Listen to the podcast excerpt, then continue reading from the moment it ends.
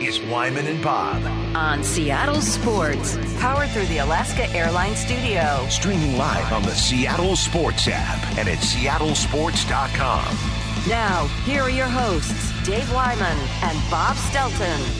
Welcome, everybody. It's Wyman and Bob. This is Seattle Sports Station on 710 and seattlesports.com. Happy Friday to everybody. Hopefully, you're having a great day out there. We've got no Dave Wyman today, but look who we've got. This is Dave loves for me to say a younger, better looking version of Dave and Ryan Rowland Smith over there. How are you, man? I'm doing fantastic. Spring training has started, baseball season. As soon as that American football, whatever it is, super, whatever it is, was finished, I was like, boom, let's get going. The super game, the super event of superness, whatever that was. Right. Yeah. yeah. Uh, so yeah, Ryan's in today. We'll be talking a lot of baseball and and uh, getting into getting into spring training. Man, Yeah. I cannot wait. I'm It's so exciting. fired. By the way, am I not a great guy? Am I not just the nicest, most considerate person? Michael Bumpus leaves. We use the same computer. He gets done. We sit in the same seat, and once again, he leaves his Twitter page open. Now, the damage I could do the damage you could the things totally do. the things I could send out from his Twitter account. Oh, yeah. And what did I do? I said, "Hey, bump, you left your Twitter you, page open." you, you sprinted out of this studio and said, "Hey, I just wanted to let you know. Yeah. Oh, by the way, I could have sent out some really nice little tweets here and bow you down to Washington. You. Uh, Bob Stelton's my hero. I aspire to be as great as him one day. All kinds of neat things I could have tweeted from his account. That's right. But I didn't. I took the high road. I said, "Hey, bump, you left it. I'm going to log you out right now." It's the kind of guy you are. Yeah, That's yeah. why I'm here today, helping out.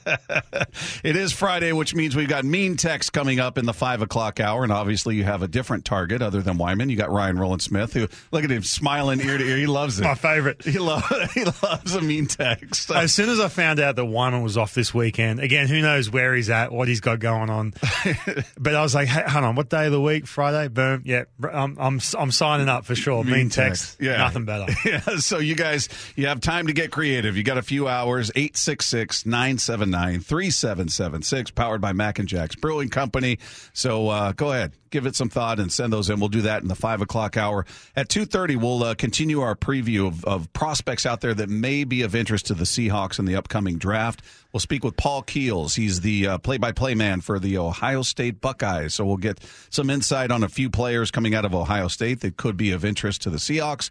Shannon Drayer, our Mariners insider, will join us at 3 o'clock today. And then George Kirby of the Mariners will join us at 4 o'clock today. So a lot of baseball stuff coming your way, some really good stuff. We've been talking about the rules a lot.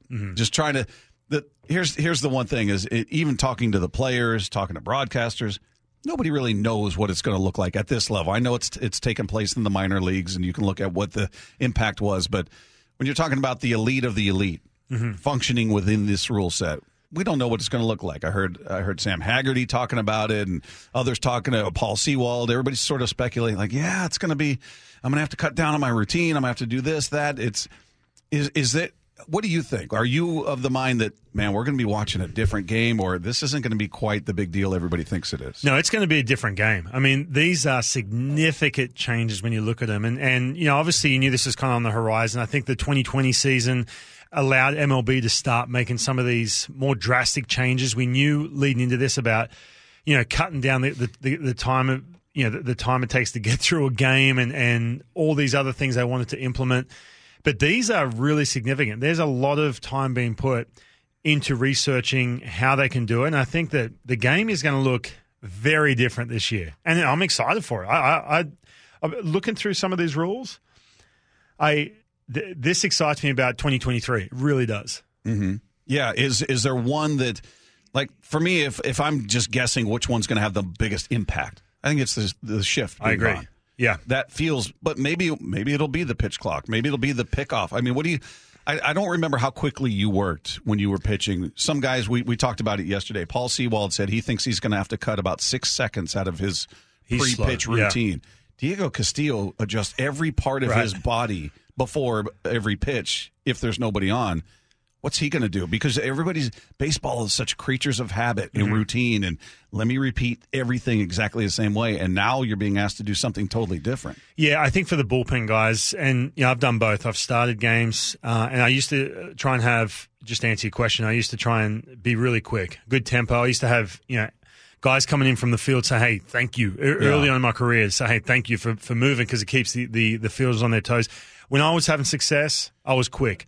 When I was struggling, and there was plenty of times when I was struggling, I would slow down. Yeah, naturally because you're trying to process everything. But the bullpen guys, I think this is going to be a huge adjustment for them. And you're going to start to see, and, and especially with the shifts, with some of these rules, looking at them, whether it be you know the, the, the three picks over the first base, whether it be the shift rule where the the infielders have to have you know a foot on the dirt. Essentially, you have to essentially declare which infielders are on which side of the base, and all Mm-hmm. these little things that you look at and think, well, okay, they're over regulating the game, but you're going to start to see. And I'm curious who's going to be the first to try and manipulate some of these rules to to push for more of a shift. Like, are you going to see someone as soon as the pitch thrown sort of run out to Yeah. right field or whatever? And there's going to be some stuff you're going to, you're going to think, "Oh, what are they doing?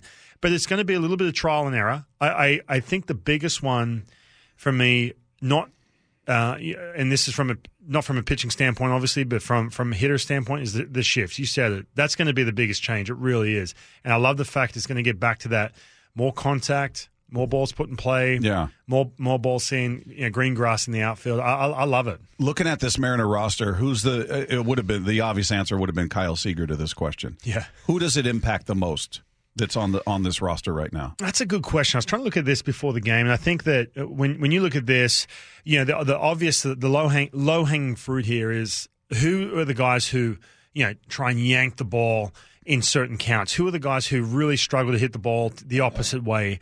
You know, like for example, Ty France when he is on. The, you can't really shift against him. Right. Then he starts to struggle, and you'll start to see more more shifts against him. And then he starts to hit again. We saw that pick up that last month. All of a sudden, the, sh- the you, you couldn't sh- overshift. You play him straight up. Yeah, but I think if you're going to look at this and which player is going to impact the most, you know, you look at uh, someone like Cal Raleigh who you know hits the ball up the middle, hit, pulls the ball a lot. Those guys who stay up the middle m- more so, the guys who tend to hit the ball more on, on the pull side of the, the infield, naturally, it's going to it's going to benefit them a little bit. Yeah. But uh, again, with saying that, it's is it a situation where if you've got a you know Jarred Kelenic, who we mm-hmm. kept saying, "Hey man, can you that that ball on that side of the plate? Can you hit the ball to left field?"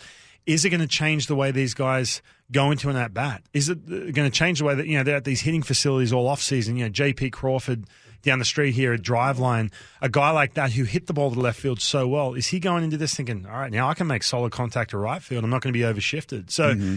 I, I- I think that when you look at this, the guys who stay up the middle and pull side, I think it's going to benefit them the most. Yeah, and Kelenic's a name that comes up a lot when it when we talk about the shift. And Jon Morosi, who's on with us every week, talked about, in his opinion, why things could open up for Kelenic. I would be a little bit reluctant to sign someone over the top of Kelenic right now. You've already got a platoon partner in Pollock who will be able to handle the tough lefties, so you don't have to worry about Kelenic playing against lefties right now, at least as long as AJ is healthy and in the lineup. I think that you you start looking around and how many if if Kelenic can can sort of solidify and really amplify a lot of the adjustments he made late last season with better swing decisions. Remember, he's probably going to get helped by this by the shift and for by the shift not being there. And for someone in Kelenic's case who is very competitive, to say the very least, puts a ton of pressure on himself and works incredibly hard, a little bit more success will be maybe that mental boost that he needs to relax a little bit. It,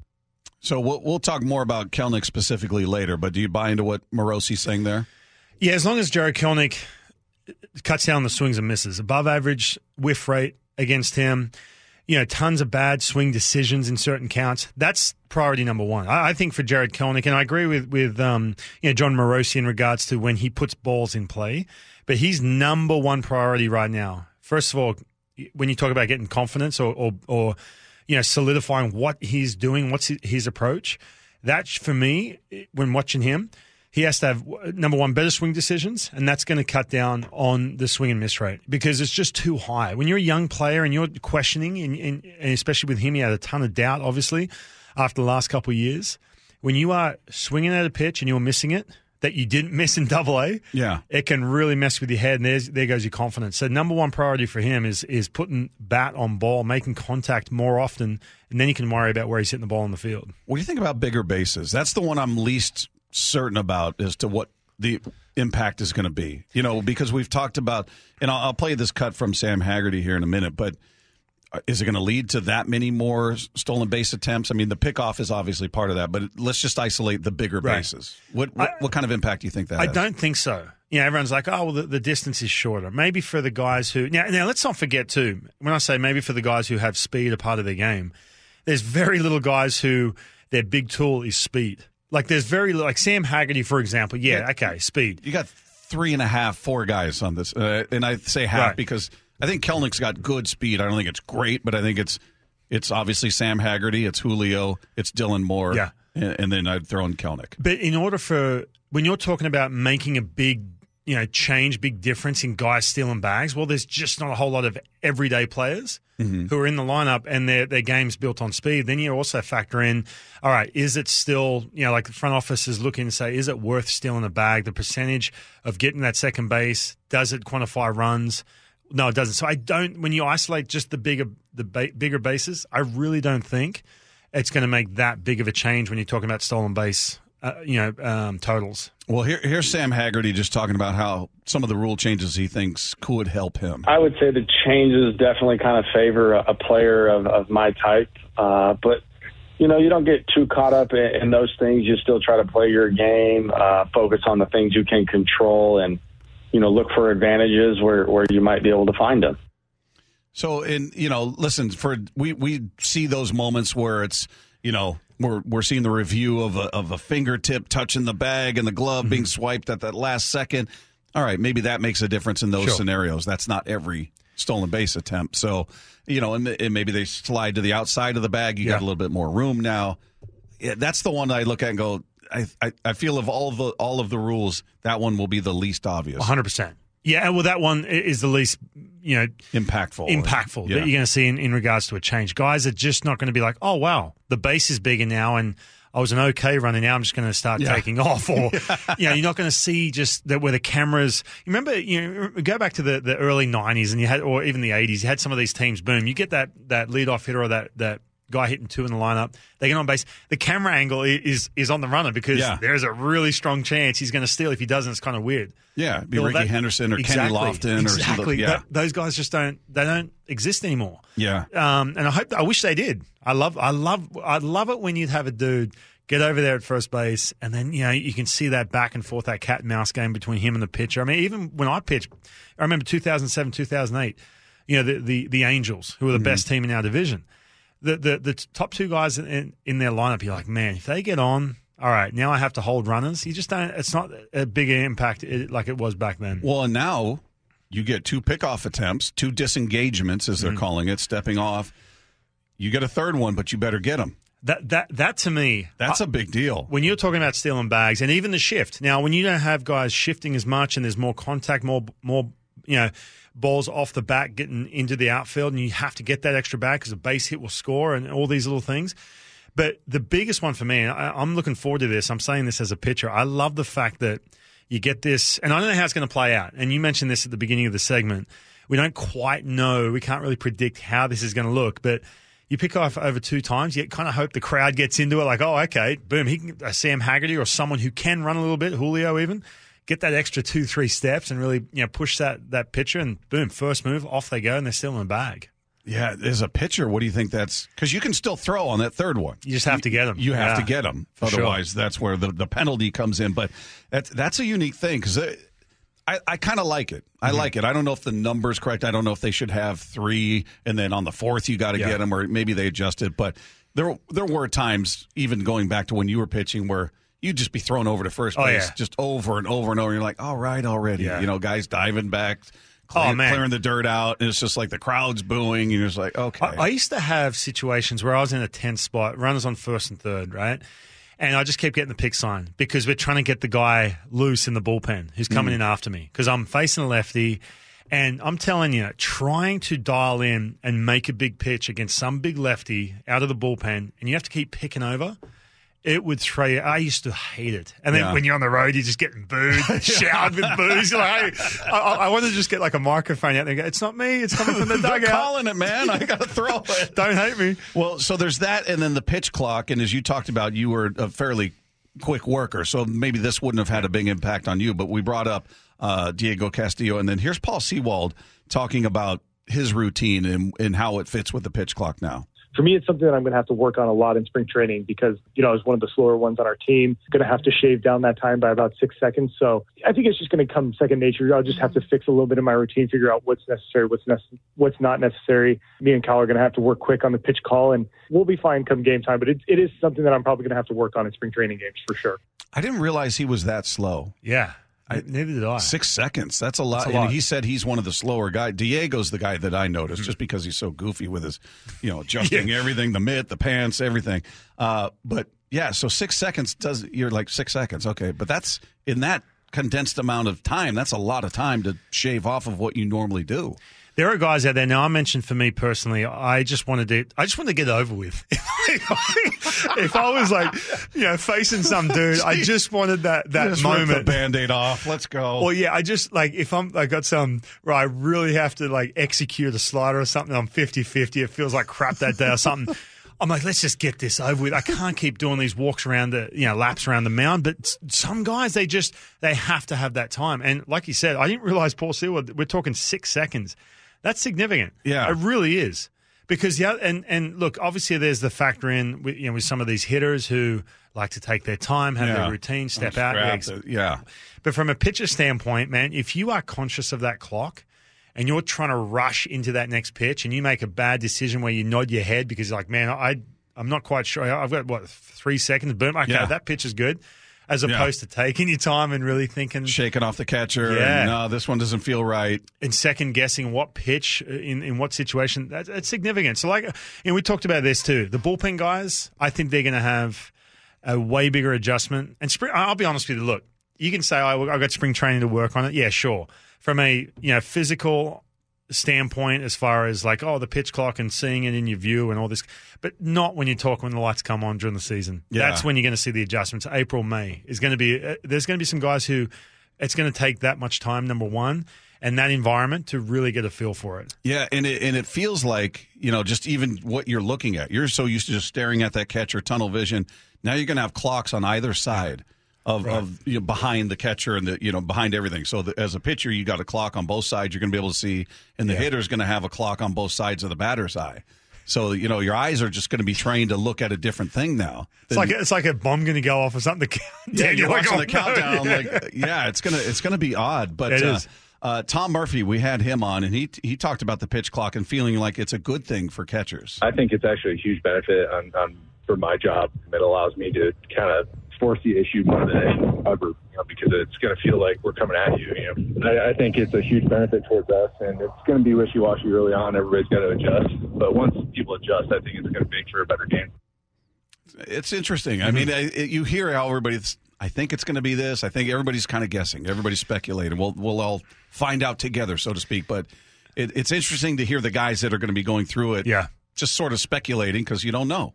They haven't done it. And Tom Murphy was a guy. I spoke to him on a podcast a while ago, and I remember he he was very adamant about all these new rules. You know about uh, you know all the. So it's interesting hearing him say that. that he likes them or no, he didn't. He he, Oh. did, didn't want these changes, especially from a catcher's perspective. Obviously, you know the whole robo ump thing, like you know the Yeah. nuances of framing a pitch, and we talked about having a pitch clock and all this kind of stuff. But he. um it's interesting forcing the issue. Is that forcing the issue on the pitcher making the, you know, going along with them as to what pitch? Yeah. Because you got to remember there is that interesting uh, relationship you have with certain catchers. Some guys behind the plate, I just didn't enjoy throwing to because we're always off, uh, you know, not on the same page. Right. And so when he says force the issues, he's talking about his own pitcher. Like, all right, here's the pitch. You've got two seconds. You're on You can't page. second guess me. Yeah, exactly. or is he, ta- is he talking about against the hitter? But, you know, again, th- there's that aspect of it. And there's also the hitting aspect. I think there's going to be more, you know, groans and shaking your head from guys in the, in the batter's box more so than Oh, you the think so? pitchers. I think so. Yeah. Yeah, I Yeah. really do. All right, we'll talk more about this as the show goes on. Right now, let's take two. Well, a couple days ago, we uh, heard about Jacob DeGrom having to skip his first workout with the Rangers, and now today, some news from the Astros. Lance McCullers has right arm soreness. Oh, but no. According to Dusty Baker, it was to be expected, and he said, "Don't make too big of a deal about it." Wait, Baker was saying it was expected that he Yeah. was going to have arm soreness. Well, why? What am I missing? Was is he dealing with an injury and they knew he was? I don't. That La- last year he had that same kind of what lat injury that La- forced him to last miss year- a lot of the season. Yeah, last year he had some some you know some significant injury Yeah. issues. He's had a history of you know t- going back and forth off the IL, and, and they did push him hard at the end of last year. I mean, we saw him in that that Right. that playoff game against us. So yeah, it's an interesting comment, but uh, look, the Jacob Degrom look. Love watching him pitch. Yeah. But when you break down the last couple of years, the percentage of season time where he's actually on the IL and he's not one of the best players in the game, I get it. It's not good. That's why investing in some of these human beings, especially guys on the mound, no offense to my fellow pitchers, but Well, yeah. investing in, in a human for five plus years, that's this is what you get. Yeah, it's pitching is. I mean, it's such a a tremendous amount of torque on your elbow and shoulder, repeated over and over and over. Oh, yeah. it's it's almost it's not if you get hurt, it's when you get hurt, or And- when the arm feels dead, or when. It's not if. And you see this, and I don't mean to sound old school here, but you look at Jacob DeGrom's frame, when you're moving that quick down the mound, and you see a pat- pattern here. When you're a smaller dude, you're a smaller frame, you're more warrior the way he is, and you're trying to stabilize the minute that, that foot hits the deck and you had all that ground force up the chain, not to get all into pitching mechanics here. It's tough when you have that, like Tim Lincecum, who's Yeah. a local guy here. uh, Pedro Martinez, same thing. You have a major injury or you're going through some, some major hiccups from an elbow, shoulder, and you have that kind of frame. I'm telling you right now, it, it's there's a pattern there where you really struggle to stay healthy. It's the way it goes. All right, I expect the same level of insight uh, on this next story, Ryan. Oh, yeah. the, the Kraken. They had five players score, five different players score goals in the six to two win over the Flyers last night, and with that win, they jump back into second in the Pacific Division, just two points behind the Golden Knights. Ryan, go Hockey analysis now analyze now. uh, for the next hour, actually. Let's do it for sure. Ice hockey, the movie Youngblood. Have you- have Anyone you seen watched- it? Oh, Just yeah. throwing Rob Lowe. red- oh, Rob Lowe, dude. And Pa- hey, Patrick Swayze. Oh my goodness, I mean, that's what- what a- old school. Oh, what a, what a movie! so have you have you watched much of the Kraken? Are you a hockey fan? Or you kind of? I thought I was going to dive into it. I don't know if you remember when I prank called you guys. Do you remember that about the, the Kraken? You don't remember that, do I don't remember that. Hopefully, Mike Mike could- called this show. I, I called. I called in. Remember, I, I was being the, the had the thick Aussie accent. I was saying how I had a, I was a Kraken hunter. when they came, We when don't they take calls, though. when they announced was the not our name. show. No, no, it was your Oh. your show. Oh, they announced the name. When they I wasn't announced even the here. name. Oh yeah. It's pre-pandemic. Oh yeah, you Can't weren't even remember here. Yeah, you were Everything's still a in. blur pre-pandemic. So it's a whole new world. So what did you call in about? What did you say? Well, people were calling in about the name, what they thought about the name, and Yeah. and someone called in. I was with driving around with, with my daughter Kennedy, and someone called in about, oh, I've seen a kraken. I've seen him first. and so I was like, I called in. I can't remember who picked the phone up and said, hey, I want to like act like the croc hunter, but like, in, like I was, I was, I was hunting uh, krakens. But anyway, Kraken you guys hunter. fell for it for about two seconds. Oh, so good. The Croc Hunter. All right. Take Two is brought to you by Swedish Cyberknife. Treat prostate cancer with Swedish Cyberknife. Swedish.org slash cyberknife prostate. Coming up, we'll see if any Ohio State players would be a good fit for the Seahawks team. The voice of the uh, Ohio State Buckeyes, Paul Keels, will join us next year. It's Wyman and Bob with Ryan Rowland Smith in today. This is Seattle Sports Station on 710. Wyman and Bob Powered through the Alaska Airlines Studio. on Seattle Sports and the Seattle Sports app.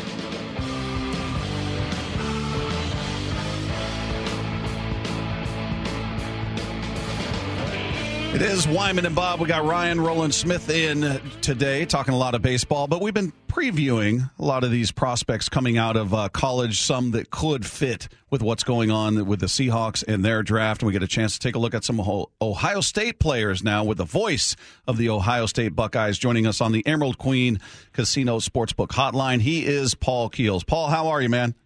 I'm doing good. How you guys doing? We're doing great. Really appreciate you taking the time to spend a few minutes with us out here. And before we get into particular players uh, that we want to talk about, C.J. Stroud and Jackson Smith and, and Jigba, I'm curious from your perspective. With this is something we always talk about, and I would imagine you've probably been asked about it a million times.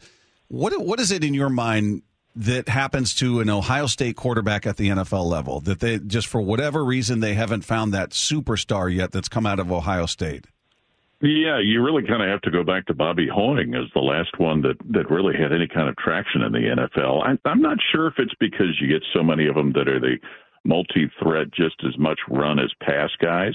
Um, you know, I think really the the last, you know, Troy Smith was probably a little undersized at time, although he had a little bit of his moments with the San Francisco 49ers. Really, if you think back, Troy was drafted by Baltimore, and in rookie camp and the summer camp, he's doing really well. And I think it was tonsillitis or something that sidelined him and really kind of got him on a backward path there. Terrell Pryor was was not what was going to be a prototypical passing NFL quarterback, and that's why you saw him transition. You know, I think a lot of people were a little bit surprised Joe Germaine didn't get more of an opportunity, but right. uh, hard to say exactly what it is. Uh, you know, I think had it not been for his untimely passing, maybe we would have seen Dwayne Haskins in a new atmosphere with Pittsburgh get a little bit of an opportunity, but but it's hard to put a finger on it. Yeah, it, it I mean, for a school that's as as huge as Ohio State is, produced so much great talent in the NFL for whatever reason, quarterback over, and it's different coaches, it's different eras. It's just so weird that that's happened, and maybe Justin Fields will be the guy that that is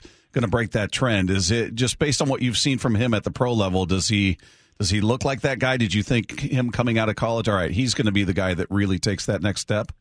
I, think he could be, and especially if he gets more talent around him. You know, he went through the coaching change there in Chicago, uh, so it, the jury's still out on Justin. He's a guy that really showed in his you know his time at Ohio State that he could be that guy that could make big throws, that could hurt teams running the football. I think what's what's happened with the Bears, it's been more of his running ability that's gotten noticed. But he could be that guy. A lot of it just depends on what kind of talent gets put around him. I think. What about CJ Stroud? He's a guy coming out this year, expected to be a top five pick, one of the first quarterbacks taken, if not the first. Is he the guy? Do you have more faith in what he could be at the next level, or give us give us a scouting report on CJ Stroud? I think there's a lot of reason to have faith in what he could do when you consider uh, this guy, when he became the starter, uh, he had one year a little bit as a backup to Justin Fields, and in his one year as a backup, he never even attempted a pass. He just came in and was handing off, had one rushing touchdown during that time. But you know, when he got going, and especially you know his first year as a starter, he missed a game to allow a little bit of a shoulder problem to get right. And when he came back after that, he just took off and played. Uh, you know, like like the kind of all conference and award winning quarterback that that he was recognized for, a guy that could make the intermediate throws, a guy that you know really could make the deep throws as well. But more than anything, a guy that benefited, and, and not to take away from any of his skills, but benefited from having great receivers around him, a good running attack, uh, quality offensive lineman, and a tight end threat as well. So, what we saw from his first year as a starter to last year really kind of continued his evolution as a quarterback. And then the thing you didn't see but showed up in the national semifinal game against Georgia was the ability to run. It was something, whether he was reluctant to do it, the coaches were reluctant to expose him. Uh, you saw him late in that Georgia game show the ability to make big plays with his feet, and a guy that that really seems to have a good has had a good connection with his coaches at Ohio State, namely Ryan Day. So he certainly looks like a guy that could have the opportunity to to have some success at the next level, given wherever he ends up, what's around him, and you know how much is thrown at him right away. Yeah, I mean the situation they land in is is obviously huge for any player. But if you in in looking at his skill set, what's the area you look at and say, all right, if he's going to be that guy that becomes a star at the next level, this part of his game needs to really be picked up. Probably is showing that he can create a little bit of a threat to run because there wasn't much of that for most of his career from the passing standpoint, you know, his accuracy was spot on. His ability to, you know, check off and go to one receiver to another receiver, and I think a lot of that had to do with the, the talented receivers he had around him at Ohio State, including tight ends. Uh, but but probably if there's anything that people might want to scrutinize, and, and it's really splitting hairs, it, can he be a guy that can pick up tough yards on the ground when you might really need him to do it because it was something he didn't really have to do much at Ohio State. How, do, how does he? And I don't know how much time you spent watching the other quarterbacks. Uh, you know, whether it's Will Levis or or anybody else. Uh, uh, do you do you look at C.J. Stroud as being equal to, better than? Uh, do you do you have much in the way of an opinion on these other quarterbacks that are expected to go in the top five? I would say equal to. You know, certainly Bryce Young is a guy that you know stands where he does, and, and probably is a guy that people would rate a little bit higher, given what the success that Alabama had and his talents as well. But you know, Will Levis, we saw only a little bit in the Big Ten when he was a backup at Penn State. Didn't really get a chance to watch him much at Kentucky, but you know, I think C.J. Stroud certainly is a guy that that, that has to rank up there amongst the tops of the quarterback crop coming out. And and the other thing I think that will really help him in this process is such a classy young man, such a quality guy, uh, very humble, very team oriented, and you know how now with the way the process goes with evaluating these college players, their personality becomes part of the decision process, and I think that's what's going to help him at least get uh, additional consideration as well as what he does with his football talents. You know, Paul, we've been looking at a you know, ton of mock drafts, and they're all different, and, and that's part of the fun is just looking at what everybody thinks each team is going to do or what they should do. Uh, Seahawks have a pick at number five. They've also got a pick at number twenty, and a couple a couple of these mock drafts have them going with a wide receiver out of Ohio State, Jaxon Smith-Njigba, which would be counterintuitive because they've got pressing needs on defense. Their biggest liabilities are on, on the defensive side of things, but a couple have mocked mocked Njigba to the Seahawks. And then we, you know, just reading about him and the, all the talent that he has, but not available. He had some injury uh, concerns last year. Give, give us a scouting report on him. Yeah, that's going to be the biggest question because he essentially didn't play last season. He got hurt in the opening game against Notre Dame, attempted to come back, but never could quite do it. And, you know, probably in hindsight, it was the best thing that he didn't play to not ruin any kind of projection that he might have. But based on what we saw in the previous year, especially the Rose Bowl game he had against Utah. And again, that's pairing him with C.J. Stroud. Uh, certainly a game-changing type of wide receiver, a guy that that really created headaches for opposing defensive coordinators. But you know, in both cases, with both C.J. Stroud and Jaxon Smith-Njigba, what you had, and especially in Jaxon's case two years ago, you also had Chris Olave and Garrett Wilson as part of that passing offense. And, you know, if you're a defensive coaching staff, it's almost like pick your poison when it comes to pass defense. But Jaxon Smith-Njigba certainly showed, even when he first started playing. And I remember this the first game he played at Ohio State. Uh, it was the pandemic year. They opened uh, in the abbreviated season later than normal at home against Nebraska, and he made a touchdown catch with a toe tap on the back line of the end zone that was just a thing of beauty to watch and, and the kind of play that not many football players can make. So he's a guy, if healthy and when healthy, he can be a game changing type of wide receiver. Paul, you ever do any voiceover work? A little bit, not as much as I'd like to, but every every now and then I get the chance to do some.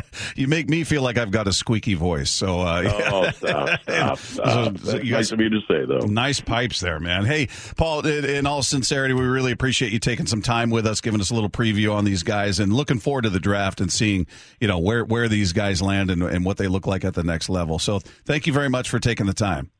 My pleasure. Glad to do it. There you go. There's Paul Keels, voice of Ohio State. What a voice, huh?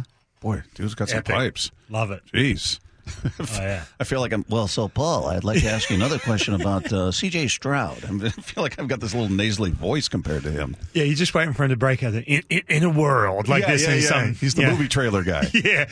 In a world. All right. Coming up, we'll see if anything's bugging Ryan when we get to what's bugging Bob. That's coming up next. It is Wyman and Bob with Ryan Rowland Smith in today. This is Seattle Sports Station on 710.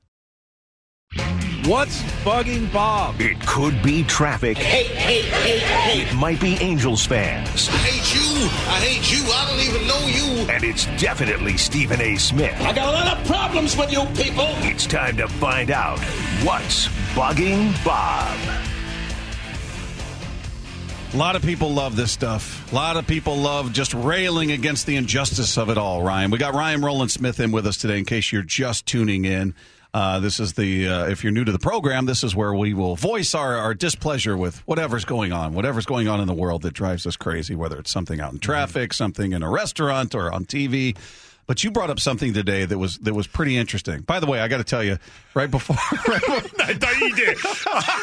By the way, no, go ahead, go ahead, go ahead. We're, we, we're, we're in a separate room from the producer. You have to walk through a heavy glass door to get into the producer booth. You push the door in to get in there, which means to come back, you have to pull the door to get back into this room.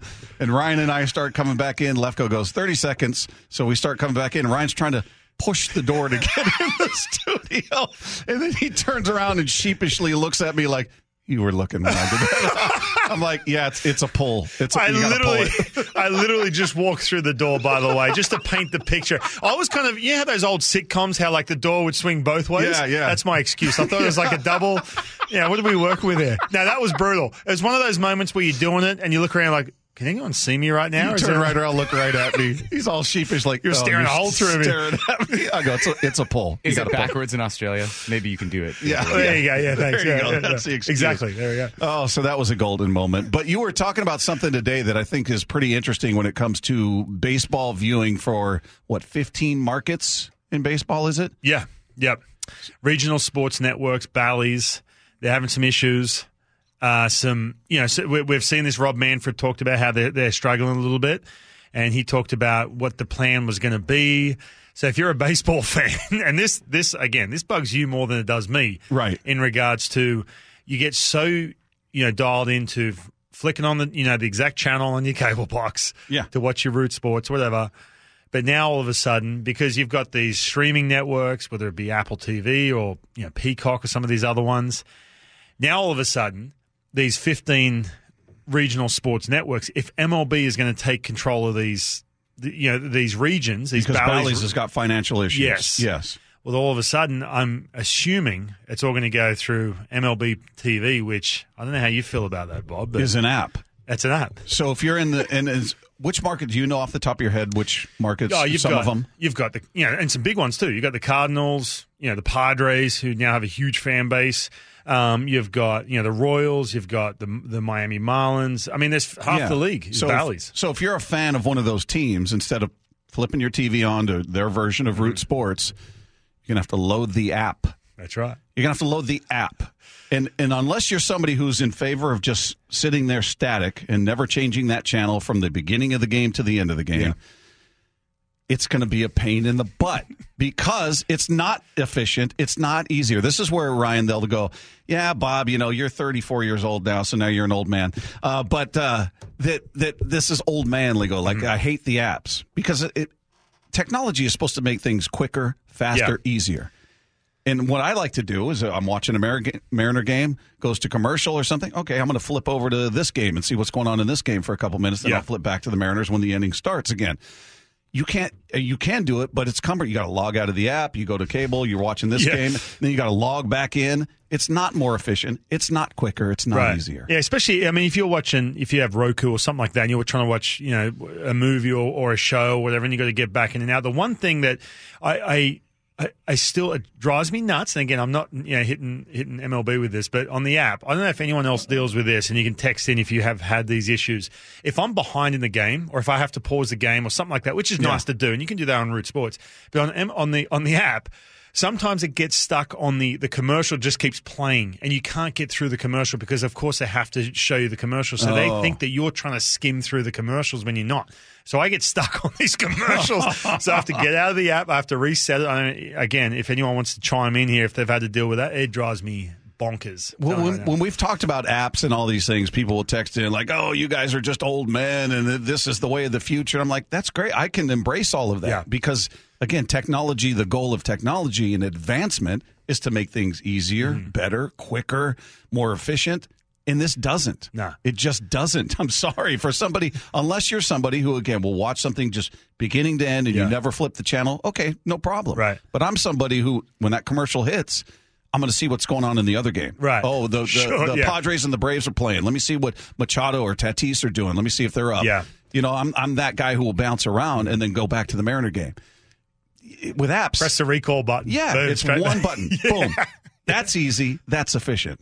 Now uh, we've got one more too. I do want to dive into because you did remind me right before we started the show, and again, I really want to dive into this, but you decided to rip me about the door. That's fine. Some things that you've discussed it drives me nuts as well. And there's there's the pinnacle of these little abbreviations. I hadn't now, now give us first of all. You can give us the now. It's baseball season. You're going to hear this. Yeah. What are they? G- g- give me your, your favorites, and I'm going to give you the one that just I want to throw my TV across the room when I hear it. Uh, the the new lingo, the new way of saying earned runs or punch outs or it's Ernie's, it's it's punchies. It's it, uh, it's so cute. It's so it, he had three Ernie's in this game. He had four punchies. It's, what are you doing? Stop it- saying that stuff. I, I- I'm with you. Knock it off. I, I like to, you know, obviously I have some different slang or lingo, whatever, from another country or a different accent, whatever. But that you guys brought that up to me. I was driving along and I call in every Monday, Yeah. which I will in this year as well, and we have a good time on, on the chat. But you guys brought that up, and I was just like. Oh yeah, great. I'm so happy that you guys felt that way about it. But the king, the one that just again just gets me, it puts me over the limit, is when you hear the, you know, he had a good day two for three with a couple steaks. The- Couple. I've never heard that. Look it up. Couple of steaks. Ribeyes, RBIs. Oh. And I'm like, please don't, please don't. that drives me nuts. And, and so I'm not uh, looking forward to. I'm not going to. I'm not going to call anyone out, Brad Adam. But he, he but he, he is guilty of it. I actually texted him before I came in and said, "Hey, do you still refer to ribeyes, RBIs what- as steaks?" And I had to tee him up. I haven't gotten a text back, probably because he knows I'm coming in here to Well, throw him eh, under the bus. I, I did have to throw him under the bus because a he's one of my favorite people. I love Brad. He's the best. He's he's such a sweetheart of a guy. He's the but best. he's guilty of the Ernie punchy lingo because I saw him doing it and I almost wanted to text you and go, Ryan, please tell him to stop. You got to tell him to stop that. But the steaks is that new? Is that is that something Oh, that's it's been around for a while. I've never heard it. Steaks. even amongst the the play amongst, amongst the players as well. Like, oh yeah, hey, I had a couple steaks. I'm like, don't you dare! Come on, let's go. But the the, the, the, the the the ribbies or the ernies or the punchies, it's kind of like that. Like, you know, if, if Lennox, who's four, he's about to start playing t-ball. If Yeah. he, you know, hit some, you know, the, the ball off the tee and it rattles into the outfield, and then the guy comes in, hey, you got a ribby, good Yeah. job, you got a little rib because he's Yeah. four. Fair yeah, enough. He's a little kid. That makes sense. We're talking Major League Baseball here. Don't start dropping it on the air. so- couple of steaks. Don't you? I'm going to. By the way, at th- when I I think it's three o'clock on Mondays, uh, unless I've been uh, yeah boosted to a, another hour or something like that, being pushed to another hour. But I might have to drop that on you. And uh, I might actually, No, don't. Dave Wyman's on uh, on vacation right now. I might have to drop that on him. on- See what he in- does in April. He'll look right at me. That's exactly as soon as you say it, he's gonna. He'll be looking down and look at me. and Go. That's what he's gonna do. I'm telling you, it'll be that. Did you hear that? Did you hear what he said? Steaks. Ugh. Don't do it. Don't do it. All right. Coming up, we'll keep the baseball conversation going with our Mariner insider, Shannon Drayer. She'll join us next here. It's Wyman and Bob with Ryan Rowland Smith in for Dave Wyman. This is Seattle Sports Station on 710.